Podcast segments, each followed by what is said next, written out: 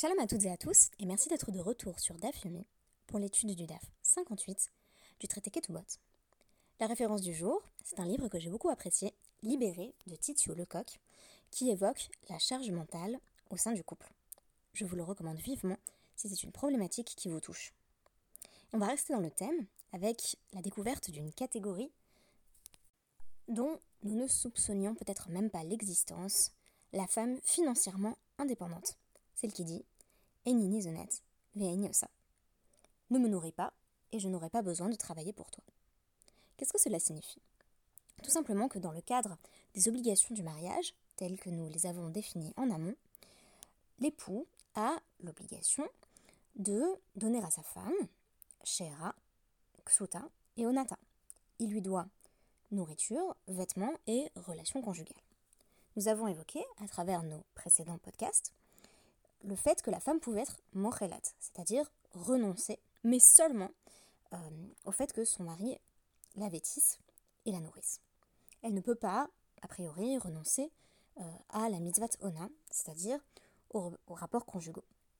J'en avais déduit la centralité d'une sexualité saine dans la vision du couple qui amène les écrits des sages.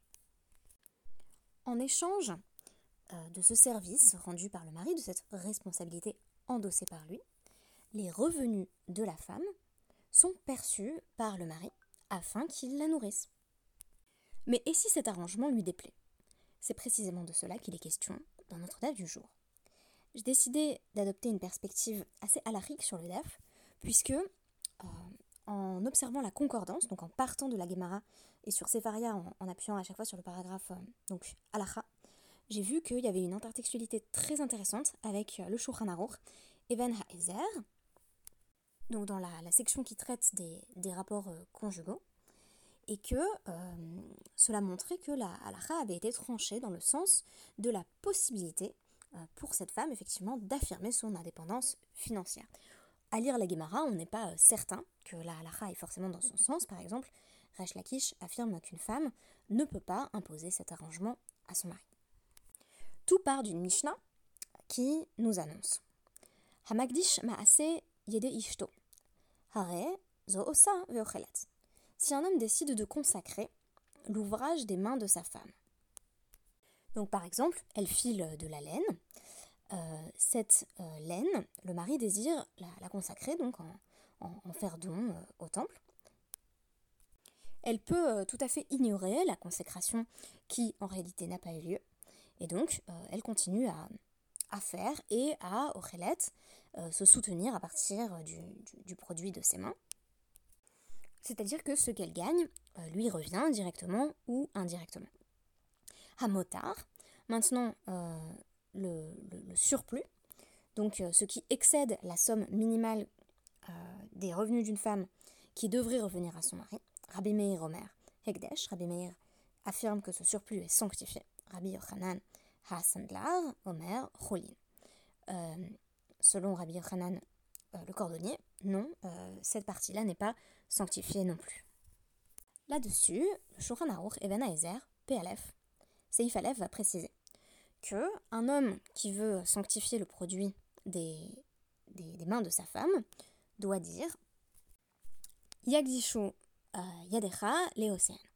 Donc, que tes mains soient sanctifiées à leur créateur, donc tout ce que tes mains produisent va directement à Hachem. Donc, Kol Maase Yadea Kadesh, à partir de ce moment-là, tout ce que ses mains euh, vont produire est considéré comme sanctifié, mais du coup, elle en est en quelque sorte dépossédée. Donc, Yashomrim. Il faut savoir que le Shulchan quand il y a une première opinion qui est citée et une deuxième préfacée de Yeshomrim, donc il y en a qui disent, cela signifie que c'est la deuxième opinion qui est correcte et donc suivie euh, dans le Shulchan Aruch. Donc c'est celle-là qui nous importe.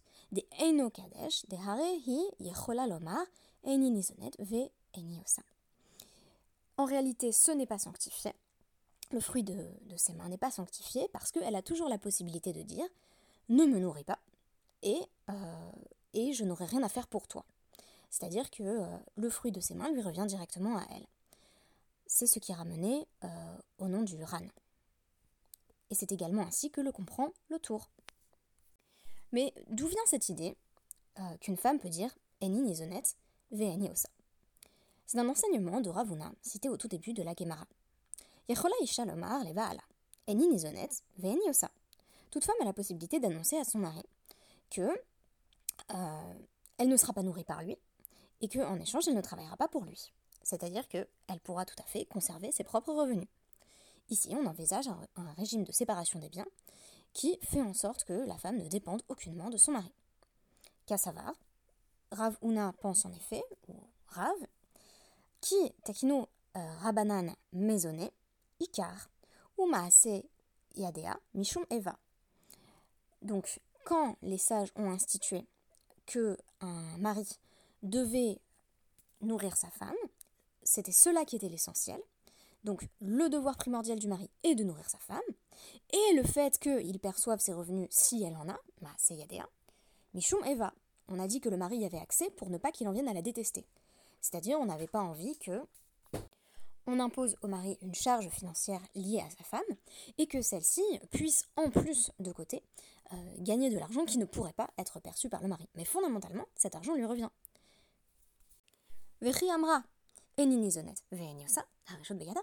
De sorte que si une femme souhaite dire ne me nourris pas et je n'aurai pas besoin de travailler pour toi, tout ce que je fais me revient directement, elle en a tout à fait la possibilité. Objection de la Gemara qui va être tirée d'une Beraïta. Tiknu mezonot tachat maaseyadea. Il y a une Beraïta qui semble suggérer que, en réalité, euh, ce qui était primordial dans le décret des sages, c'était que euh, tout argent touché par une femme devait revenir à son mari. Donc, en gros, la question c'est est-ce que ce qui sous-tend le décret, c'est euh, le, patriarcat ou est-ce que euh, ce sont des raisons plus sociologiques? Est-ce que c'est le fait qu'on estime que tout ce qu'une femme touche devrait revenir à son mari, parce que c'est le balabaït, après tout, c'est le chef de famille Ou est-ce que c'est l'inverse? Et là, résolution euh, étrange, on nous dit, Emma, bah, dit plutôt qu'on doit inverser l'ordre dans la braïta. Tiknu maase yadea tachat mezonot. Non, en réalité, ils ont décrété que ce qu'une femme produisait revenait à son mari, tout simplement parce qu'on a demandé à son mari de la nourrir. Et pas parce qu'on considère que une, une, femme doit fondamentalement verser euh, tout son argent à son mari. La Gemara va donc avoir à cœur de préciser que euh, le cas évoqué euh, dans la Mishnah d'une femme qui, qui, produit donc le, fruit de ses mains, par exemple qui file la laine, n'est pas un cas où cette femme est financièrement indépendante. En effet, i memra. Si elle n'est pas nourrie par son mari, si elle est financièrement indépendante, est-ce qu'il y a même besoin de préciser qu'il ne peut pas consacrer ce qu'elle produit? En réalité, euh, ce qu'elle produit est totalement séparé euh, de, son mari, et donc il n'a aucun pouvoir euh, sur elle, ni sur le fruit de ses mains. En effet, Afilu eman de amar, yachol harav lomar, la eved, ase imi, ve einizanar, même pour celui qui dit que un maître peut dire à son esclave, et là on est sur un type de relation fondamentalement différent, travaille pour moi, mais je ne te nourrirai pas, ve eved knani, à un esclave non juif, on a le droit de dire tu travailles pour moi, mais euh, je, ne, t'alimenterai pas. Du moins, il y a une opinion qui affirme que l'on peut le dire.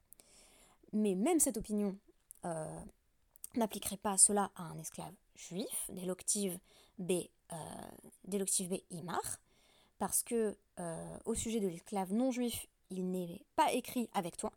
Aval Eved Ivri Dirtiv B imar, mais au sujet de l'esclave juif, où il est écrit qu'il doit être avec toi, l'eau, tu ne pourras pas ne pas l'alimenter. Verrol sheken ishto. Alors ça va de soi qu'une femme n'est pas un esclave et donc qu'on ne peut pas dire euh, bah voilà, euh, tout ce que tu as fait est à moi et je consacre tes mains, etc. Il suffit qu'elle se déclare financièrement indépendante pour éviter le problème euh, ou la situation dans laquelle le mari affirme tout ce que tes mains produisent est désormais consacré à Hachem. Terminons donc dans le Shulchan Aruch, Ebenezer, cette fois-ci, sa mère tête, Seif Dalet. Maase Yadea, Keneged, Mezontea. Donc tout simplement, les revenus de la femme vont au mari pour qu'il puisse en gros lui acheter à manger. Les firach imamra eninizonet ve eniosa shamila. De sorte que si elle dit c'est plus la peine que tu me nourrisses et je n'aurai plus besoin de travailler pour toi, je garderai mes revenus, on l'écoute. En revanche, Abal Habaal, Sheamar enizanar euh, ve eninotel maase yadecha, ein. Si le mari dit je euh, euh, j'accepte donc de, renoncer euh, à, ce que tu produis, mais je ne souhaite pas non plus te nourrir, il est désargenté par exemple, on ne l'écoute pas. Donc c'est à la femme de décider en fait si elle souhaite être financièrement indépendante au sein du couple ou pas, mais la situation par défaut, c'est que le mari doit prendre en charge euh, les dépenses de, euh, euh, du ménage en prenant l'argent de son épouse, sauf si elle ne le souhaite pas. Aval,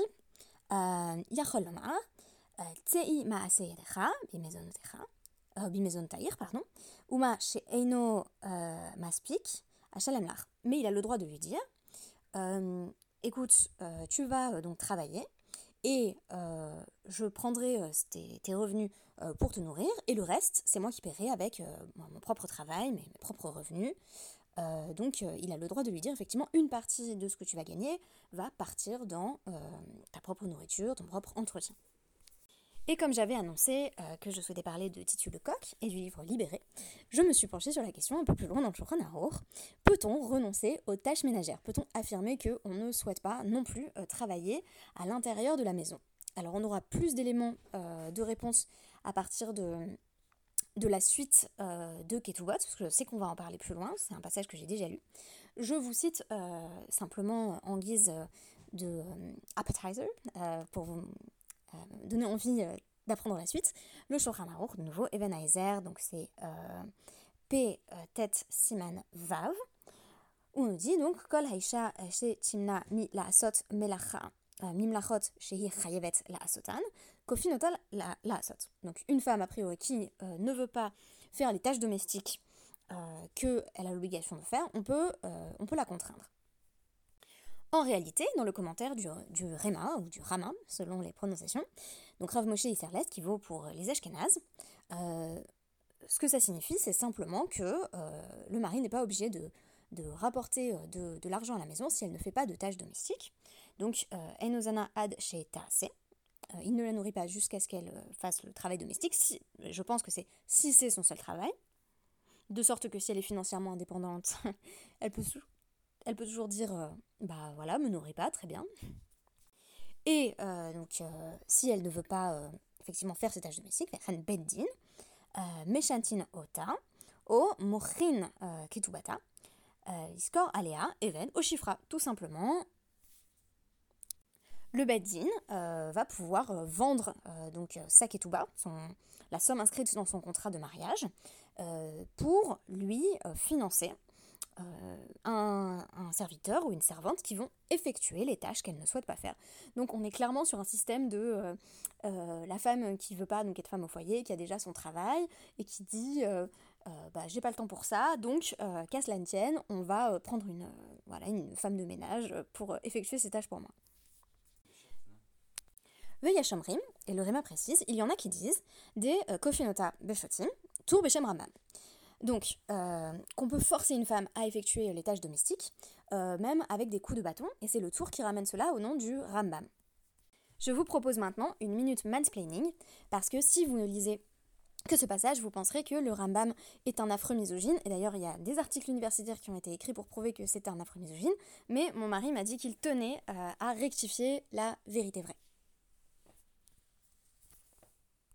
Effectivement, je souhaite rétablir la vérité, non pas pour faire du mansplaining, mais pour simplement ajouter euh, euh, au débat.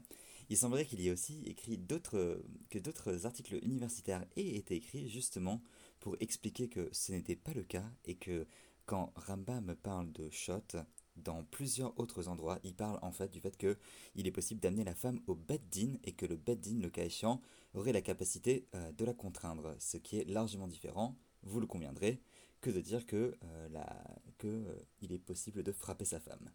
C'est tout pour moi. Merci beaucoup. Vous l'aurez compris, le Rambam n'est absolument pas misogyne, puisqu'il affirme qu'un homme n'a pas le droit de frapper sa femme, mais plusieurs hommes qui forment un beddin le peuvent. Bref, c'est une marloquette de longue date entre Émile et moi, le Rambam est-il misogyne? Et euh, cela ne, change pas fondamentalement notre représentation euh, de, de, de, cette soulia, puisque nous avons vu que l'essentiel, euh, c'était la possibilité pour la femme de, travailler et, euh, et, de bénéficier des, des, revenus de son travail. Alors, il y a Marloquette, et c'est très très évident dans, dans, ce Siman, donc Even 95, c'est très évident qu'il y a Marloquette sur la possibilité pour elle de tout à fait s'exempter de tâches domestiques. de manière générale, on considère qu'elle revient à la femme, mais que la femme qu'elles reviennent à la femme, ces tâches domestiques, mais qu'elle peut les déléguer.